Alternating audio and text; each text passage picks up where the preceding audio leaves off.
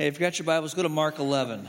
Mark 11. I'll, I'll get us out in reasonable time here. Mark 11. Uh, we're, in a passage of Scripture. Uh, we're in verses 1 through 24. If you're in your Bible studies, maybe you had this thought as you looked at the text today that, man, there's like all these random things happening in this chapter. And what in the world, might, what, what does this mean? Are they just, are they, are they random? Are they connected? I mean, why the discontinuity? And, and they get like a triumphal entry in, in Mark 11. By the way, I'm on page 1595 in the Pew Bible. If you didn't bring a Bible with you, uh, that's what page I'm on. Uh, but you have a triumphal entry for 10 verses. Jesus is coming into Jerusalem. And then, uh, verse 11, you get this little piece of uh, like interesting information. Jesus is carefully inspecting the temple. And, and then you get over to, to verse, uh, verse 12, and he's cursing a fig tree and then you get to verse 15, and he's just like turning tables over in the temple. Uh, and then you get to verse 20, and a fig tree is now dead. And then Jesus, after that, in verses uh, 22 and following, he starts talking about prayer and how you need to pray. You need to believe when you pray, and you need to forgive those who have hurt you and, and live a grudge free life. And what in the world do all these things have to do with each other? Um, and, and they do go together, they, they do fit together. And I, what I want to do is um, some of you like puzzles, some of you hate puzzles. But this is one of those small puzzles that I think we get all the pieces on the table and get a look at them. We can put them together and the picture will come to focus and we'll see what's happening here. And we'll discover that things like triumphal entries and clearing of the temple and fig trees and all that actually does have some relevance in our life uh, today. We'll, we'll bridge the gap from AD 33. We'll go to March 2014 and we'll talk about what this means for us. So I just want to dive right in, identify the pieces of the puzzle, and then put them together for us. So uh, there's six of them, and it begins, as I mentioned, with the triumphal entry. You get 10 verses here where Jesus is coming to Jerusalem. The timing is a Passover festival. It's, it's, it's one of three festivals that, that the Jews needed to return to Jerusalem for. It was, it was required.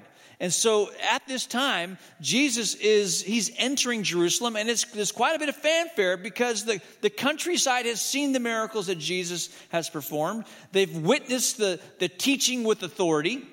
Um, they've seen unusual things, and they've come to the conclusion, many have, that this is the Messiah. This is the deliverer. Much like Moses was for the slaves in Egypt, this is the prophesied one who is going to come and rescue people from the oppression of Rome. So there is buzz in the air and Jesus is coming into Jerusalem, and people are waving palm branches, and that, that's patriotic symbolism. That'd be like, you know, you and I are you know, waving the stars and stripes. That the, that's what the palm branch would have meant to them. Uh, they, they're putting it on the path. Jesus is riding this donkey into town, and they're shouting, Hosanna, blessed is he who comes in the name of the Lord. They're so excited because when the Messiah comes, the expectation is, is that the Messiah will deliver the people from the oppression of Rome. He's going to go to the palace, he's going to take on Pilate, he's going to handle Herod, and he's going to make every wrong right. That's the expectation. And so that's why you have all the excitement in this first puzzle piece. Which then leads us to the, the second puzzle piece. The second puzzle piece is just a short little verse. I'll read it for you. Verse 11 it says, So Jesus came to Jerusalem and went into the temple. After looking around carefully at everything, he left it because it was late in the afternoon. Then returned to Bethany with the 12 disciples. He comes into Jerusalem. The expectation is, Jesus, you're going to confront all that's wrong with our world. You're going to handle Rome. And isn't that kind of what we think too? I mean, when, when stuff goes wrong in our world, when culture gets dark, it's like, God, aren't you going to do something? Aren't you going to handle something? And instead of God going and facing down what we perceive is wrong with the world, He comes to us. Uh, G.K. Chesterton, I don't know if you heard the story, but there's an editorial in a paper, and he says, the, the, the editor says, hey, write an article, write, an, edit, write a, an essay about what's wrong in our world. And people wrote in, and Chesterton writes this, uh, this short little you know, a few sentences and he says, I'll tell you what's wrong with the world. I am. And what the expectation in Israel is, is that God is going to fix Rome. But what God, God does not put, Jesus does not put Rome on trial. Jesus puts his own people on trial. He first comes and inspects us. I mean, the people should have known this. Malachi chapter 3, verses 1 through 4. Cap- just up some phrases here from Malachi chapter 3, verses 1 through 4. If I keep saying Malachi chapter 3, I know it's going to show up there. We go. see? so here's just some phrases. Look, I'm sending my messenger, the Lord you are seeking. He will suddenly come to his temple. He will purify the Levites at that time, and I will put you on trial. This was prophesied some 400 years beforehand. And, and so the expectation is you're going to handle Rome, Jesus. But what Jesus ends up doing, instead of going to the palace, he goes to the temple and carefully starts peeking around and looking. And can I just say this? I mean, if we want to see the wrongs in our world made right, if we're, if we're truly concerned about the darkness in our culture, we must be less concerned about that and more concerned about our own hearts. In fact, I would suggest that if Jesus were to come riding into Salem, he wouldn't ride into the Capitol. If he were riding into the U.S., I don't think he'd ride into Washington, D.C. I think he'd come to church. And I think he'd look around carefully just like he does in Revelations chapter 2 and 3. He writes these letters, he, t- he speaks to churches, he speaks words of commendation. There are things that he commends, yet there are things that, man, things that need to be changed so that our light might shine. The expectation is God's going to handle all the problems. We just don't see ourselves as being any source of that problem. And I think what we see here in the, in the triumphal entry and this inspection in the temple is that Jesus has taken a close look at his people. And that's puzzle piece number two. Puzzle piece number three, this is odd. Uh, verse 12. The next morning, as they were leaving Bethany, Jesus was hungry. He noticed a fig tree in full leaf a little way off, so he went over to see if he could find any figs. But there were only leaves because it was too early in the season for fruit. Then Jesus said to the tree, May no one ever eat your fruit again. And the disciples heard him say it. I mean, that's a bit irrational, isn't it? I mean, Jesus, apparently, if Jesus doesn't get breakfast, he gets grumpy. because it's not even the season for figs. Yet he sees this fig tree with leaves on it, and he walks over and he looks, and because there's no figs, he curses the, the fig tree.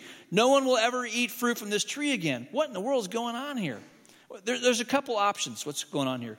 First, it's well known that in the Middle East, many of the variety of fig trees, what, what in the spring, what comes on, and by the way, there are multiple fruit bearing seasons within one year. So it'll, the tree will bear, bear figs multiple times. But what comes on the tree first is not leaves, it's actually the fruit. So that when you see leaves, the assumption would be that there would be fruit there. It would be that the, from a distance, there should be fruit on this tree because there are leaves. It looks good from far, but as Jesus draws close, pulls leaves back, it's far from good because there's no fruit. That, that could be one thing that's going on. Or I think really the second thing that's going on here is that Jesus is, is doing something deliberate here. He's, he's deliberately creating this, this, this metaphor, and it is a parallel thought. Mark does this often, often in the Gospels. He, he has this parallelism where he takes things and they, they, they support and bring meaning to each other. The fig tree is a picture of what's happening in the temple. It looks good from far, but it's far from good. It looks like it should have fruit, but when you look closely, the fruit's missing. Which then actually leads us to, to, to, the puzzle piece, the fourth puzzle piece. And that, it's actually the big puzzle piece, it's the corner piece uh, uh of what's going on here. Verse 15 When they arrived back in Jerusalem, Jesus entered the temple and began to drive out the people uh, buying and selling animals for sacrifices. He knocked over the tables of money changers and the chairs of those selling doves, and he stopped everyone from using the temple as a marketplace. He said to them, The scriptures declare, My temple will be called a house of prayer for all nations, but you have turned it into a den of thieves. When the leading priests and teachers of religious law heard what Jesus had done, they began planning how to kill him. But they were afraid of him because the people were so amazed at his teaching. That evening, Jesus and the disciples left the city. So, Jesus curses the fig tree. He goes into the temple that which he's inspected the day before, and he begins driving out animals, driving out people who are selling the animals. He's turning over tables, he's turning over chairs, and he gives this brief little sermon explaining his motivation by causing this, this ruckus. And by the way, some of our Bibles have a sub, subtitle above it. Those are not inspired subtitles. Some of our subtitles say the cleansing of the temple. Jesus did not cleanse the temple, he ransacked it. Okay? And much like the fig tree, this is, this is a prophetic act, what's happening in the temple. Things are going to change. He's ransacking the temple. And this mini sermon, the scriptures declare, My temple will be called a house of prayer for all nations, but you have turned it into a den of thieves. A lot of people over the years have made the mistake of saying, Well, this is why we don't have bake sales in the church lobby. This is why you should never sell Bible study books on church property. That's not what's going on here. It's, it's much deeper than that. Jesus selects a verse from Jeremiah and a verse from Isaiah. The, the den of thieves portion is from Jeremiah. What's happening here is because this is like a, a, a, forced worship festival, and the people would want to come. Passover is significant meaning for, for the people of Israel. But because they have to come, they have to bring their sacrifices. And we know from, from religious literature of the day that, that one of the things that the, the, the religious system was doing was taking advantage of people. You brought your lamb, you brought your drink offering uh, to, to the temple, and the, the, the priest would inspect it, and in many cases, they would disqualify your offering. It wasn't pure enough, it wasn't spotless enough. But fortunately, there is this, this little marketplace over here where we have pre inspected lambs for sale. Yours didn't make the cut, but we have pre inspected, grade A stamped on the, on the lamb or uh, on the, whatever is going to be offered. So you could go there. And if you came from a distance, it was allowed by Mosaic law. You did not have to bring a sheep from your flock. What you could is you could come to Jerusalem and purchase an offering there for the Passover festival. But what was going on was that the animals, the prices on the animals were raised up really high. There was, the prices were jacked up. All right? You ever bought gas a Memorial Day weekend? It's a little, little bit of what's going on, but this is to much higher levels. Mark specifically mentions Jesus turning over chairs of those who were selling doves. This is a, a clue. A dove is an offering that could be given instead of a lamb. It could be given by those who were in poverty. If you were poor, if you did not have a flock, if you could not afford to, to give livestock, you could give a dove. And again, from ancient literature, what we discover from this period is that the price, even prices of dove, doves were marked up 9,000%. Which means, just put it in our, our terms, if a dove should cost a nickel, in the festival time, it costs $45. So they were sticking it to the poor. They were taking advantage of those who were coming to worship because they, they had to come to worship and, and, their offerings are being turned away and the religious system of the, it had become a den of thieves. And then on top of that you have this whole money changing system. The only way you could buy the pre-inspected animal is with the temple half shekel it, was, it only functioned in the temple. So if you came from a distance or you came from around the countryside, you had to go to the money changers, exchange your currency for the temple half shekel. And guess you, you, ever changed money before? I mean, you can you look on the internet and you see what you know what the rate should be, and you go to your bank and you go, "Hey, wait a minute! I thought we were supposed to get more than this." Well, that times that by multiples of 10 because that's what's happening in the temple. The religious leaders are lining their pockets. And they're lining their pockets by extorting the poor and by oppressing people. And, and Caiaphas, the high priest, uh, scholars say that in our day, what he would have got is like $20,000. In that day, $20,000 is a lot of money in that day. In one festival, that's what he would have received from all this, these surcharges. It had become a den of thieves. The second thing Jesus says, he quotes Isaiah, and Isaiah says about the, the temple being a house of prayer for all nations. And what, what Jesus is talking about here is quoting Isaiah, it's not about prayer prayer is a significant part of what the activity in the temple. But what Jesus is confronting is not a, a lack of prayer. He's confronting something completely different. Let me just put a schematic of the temple up here on the screen to help you understand. Many of you know this, but the, the temple is it's, it consists of several courtyards. You see that sort of cross-looking building on the top, on the top left. Uh, there's the holy place and the most holy place. And if you were here for a study in Leviticus and Hebrews, you know that that's where the Day of Atonement, the high priest, the high priest is the only one who has access to the most holy place. The priest, there's a court for the priests. There's actually a court, it's called the Court of Israel. It's just in front of the steps. You see the court of women there? That's if you were a Jewish woman, that's where you could go. That's all the closer you could come. That's all the access you had. Guys, if you were a Jew, you could go up the stairs and stand in the court of Israel. And if you were a Gentile, and somehow you were attracted to the God of Israel and to Judaism, and you wanted to draw near and come to know Jehovah, the most access you got was the outer, the outer courtyard, the court of the Gentiles. And here's a picture of a model of what this would have looked like uh, in that day. You can see the court of the woman, the stairs, and going into the holy place and the most holy place. That space around it, that's the court of the Gentiles. That's the place that had been, trans, had been transformed from a place for people who were coming from other nations to try and learn about who God is it, it kind of is like this passive evangelism that they're attracted to who God is. They could come. That whole area had been transformed into a flea market. It had been transformed into this marketplace where you get haggling and buying and disagreement and people complaining about prices. And imagine trying to worship and learn about who God is if you're a Gentile and you've made the trip in that kind of environment. What Jesus is saying, he's not selling no bake sales at church. He's not saying that, that you're keeping people from praying. Yes, it is. But what he's specifically saying is that you are keeping seekers from drawing near to discover who Jehovah is. And that's why, Israel, I've placed you geographically right where you are. And this is your calling to be a light to the nations. And because you have violated that, and because you are extorting and taking advantage of people, Jesus is turning over tables and, and performing in ways that seem irrational to those who are watching. The religious leaders, they're, they're not happy. They're, just, they're so upset, they want to kill him.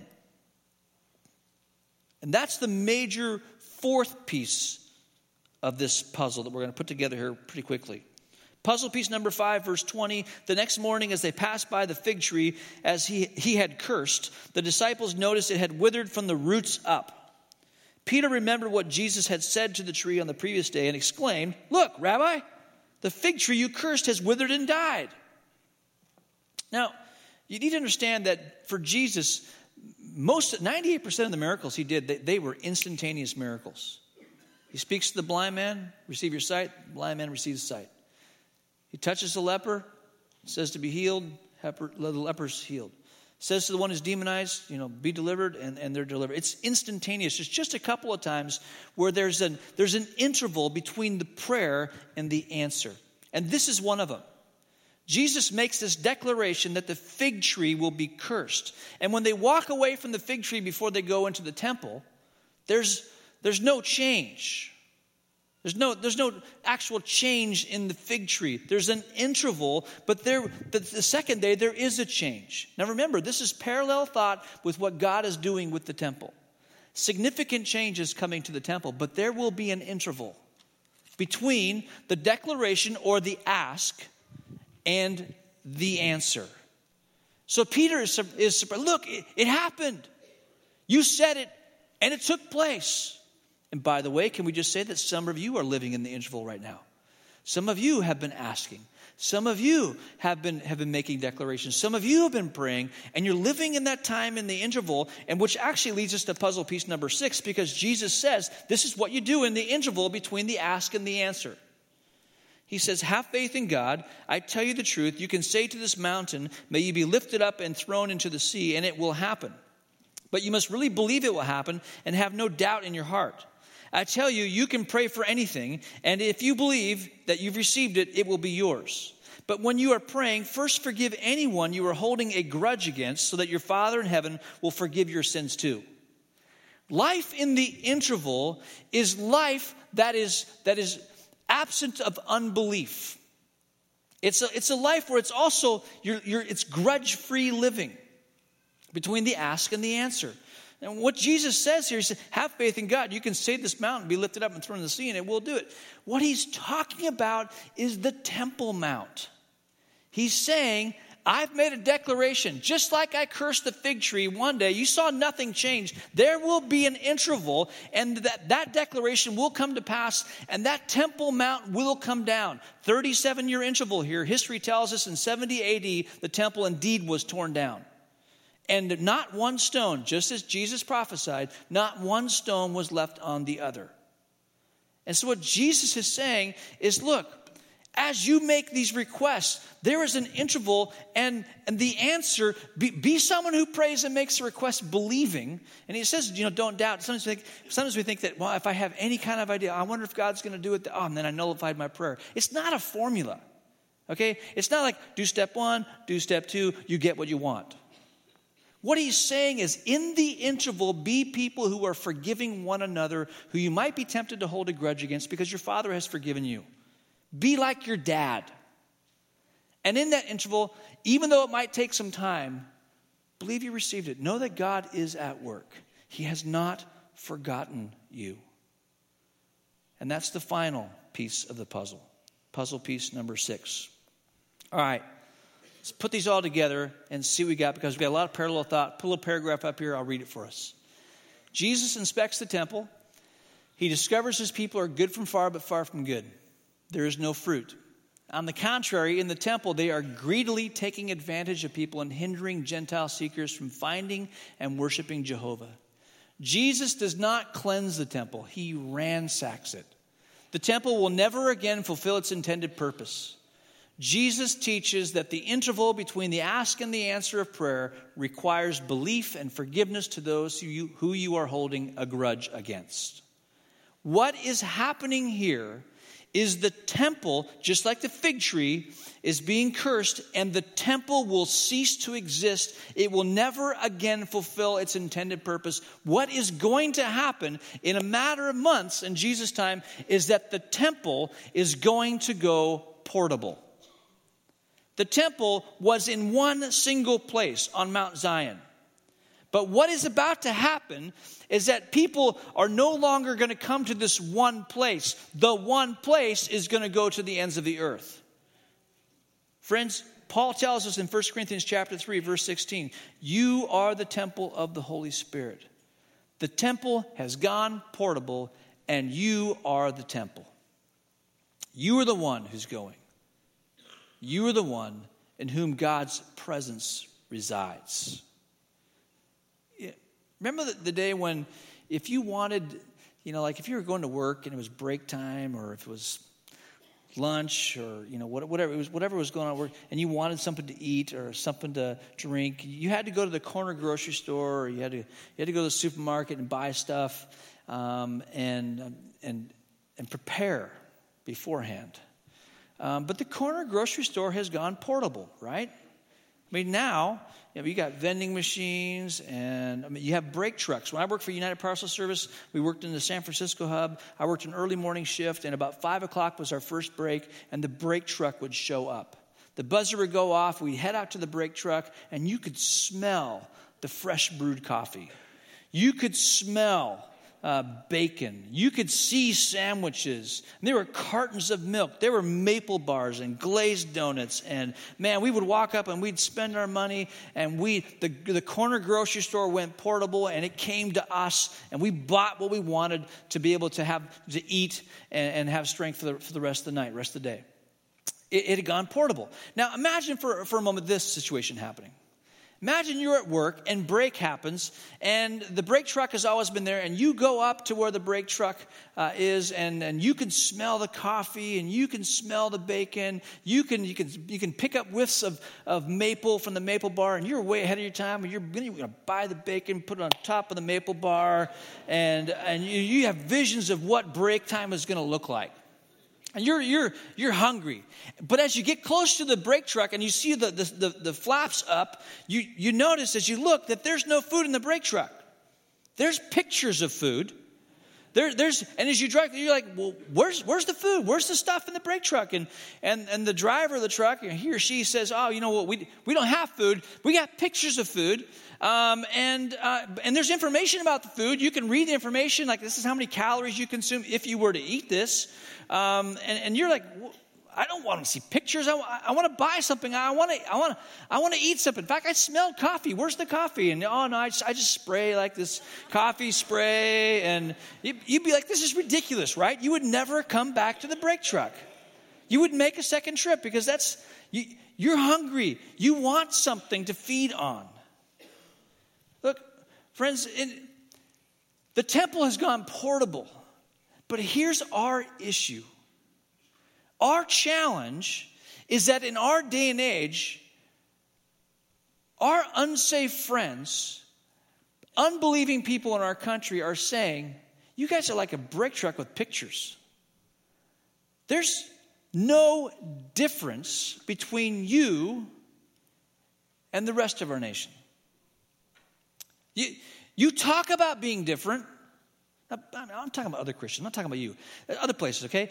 You talk about being different.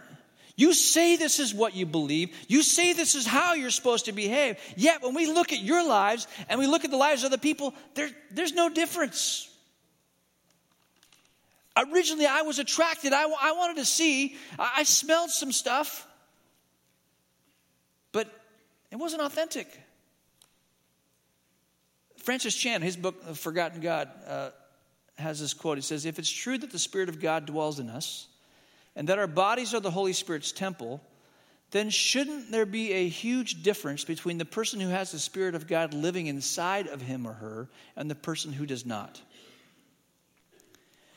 You are God's portable temple.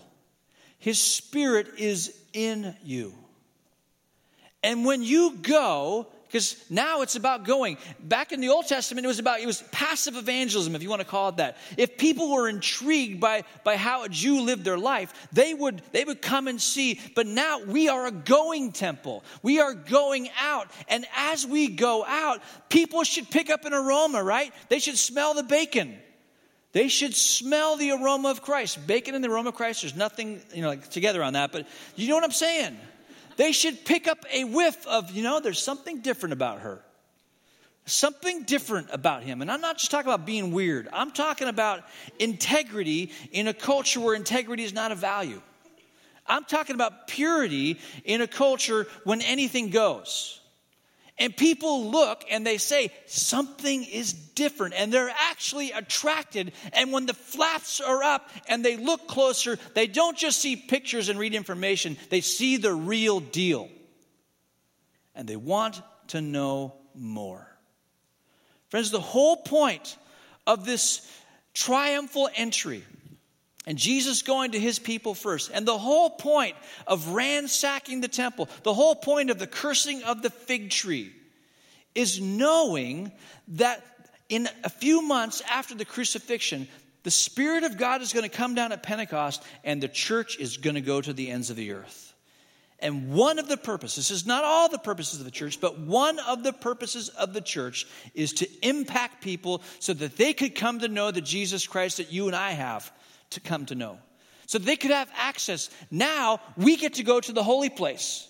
We get to enter, we boldly enter in to the most holy place. We have access. There are people in our neighborhoods, in our city, in our world who do not have access, and someone needs to tell them. Someone out there needs to pick up a whiff of what it smells like to be filled with the Spirit and walking with Jesus. That is what the text, the application for our day would be. But instead of prompting transformation in the religious system, what it does, it prompts anger and just outrage, and they want to kill this guy because he's exposed. There's no fruit under the leaves. And this prompts a few questions for us. Here's some questions you could ask yourself or process in your small group. Am I living the spirit filled life in such a way that people not only notice the difference, but they are drawn to know more about the one who lives in me. Is there enough trans- now this is not about trying to measure up. This is not, not trying about I gotta be good enough. This is as we abide in the vine, the, the, the nourishment of the sap of the Spirit then flows into us, and fruit begins to take shape. Is fruit taking shape to the extent that some would say, Tell me, tell me more? That'd be a great question in the process. And another question in the process would be this one Is my life clutter free enough that I could engage in spiritual conversations? Do you have enough margin in your calendar? If someone were to be attracted to the life that you're living, much like people were attracted to the life Jesus was living, are you interruptible? Do you have enough flex in your schedule to actually engage in a conversation? And the last question you could, you could ask is this Am I willing to pray for opportunities to talk about Jesus? Are you willing to pray, Lord? I, I, want, I want this temple to be a house of prayer for all nations. I want people to be drawn to you in me. And, and would you allow me to have a conversation? And maybe you just be like scared, spitless to even have, what do I say? I don't know what to do. And understand that the spirit filled life, the spirit, Jesus says, don't worry, I'll put the words in your mouth. But would you be willing to pray, Lord, would you give me an opportunity? Would you allow me to have the joy of being the temple you've called me to be? So I'm going to clear the space. I'm going to live the spirit filled life in such a way that the fruit begins to abound. And as that happens, I'm going to go engage in conversations of people you might bring my way. You are the temple of the Holy Spirit. God's, the cloud of the presence now rests on you. It's mysterious and beautiful. And as we go, filled with His presence, the world will see the salt and the light. They will see your good deeds, and they will turn and praise your Father in heaven.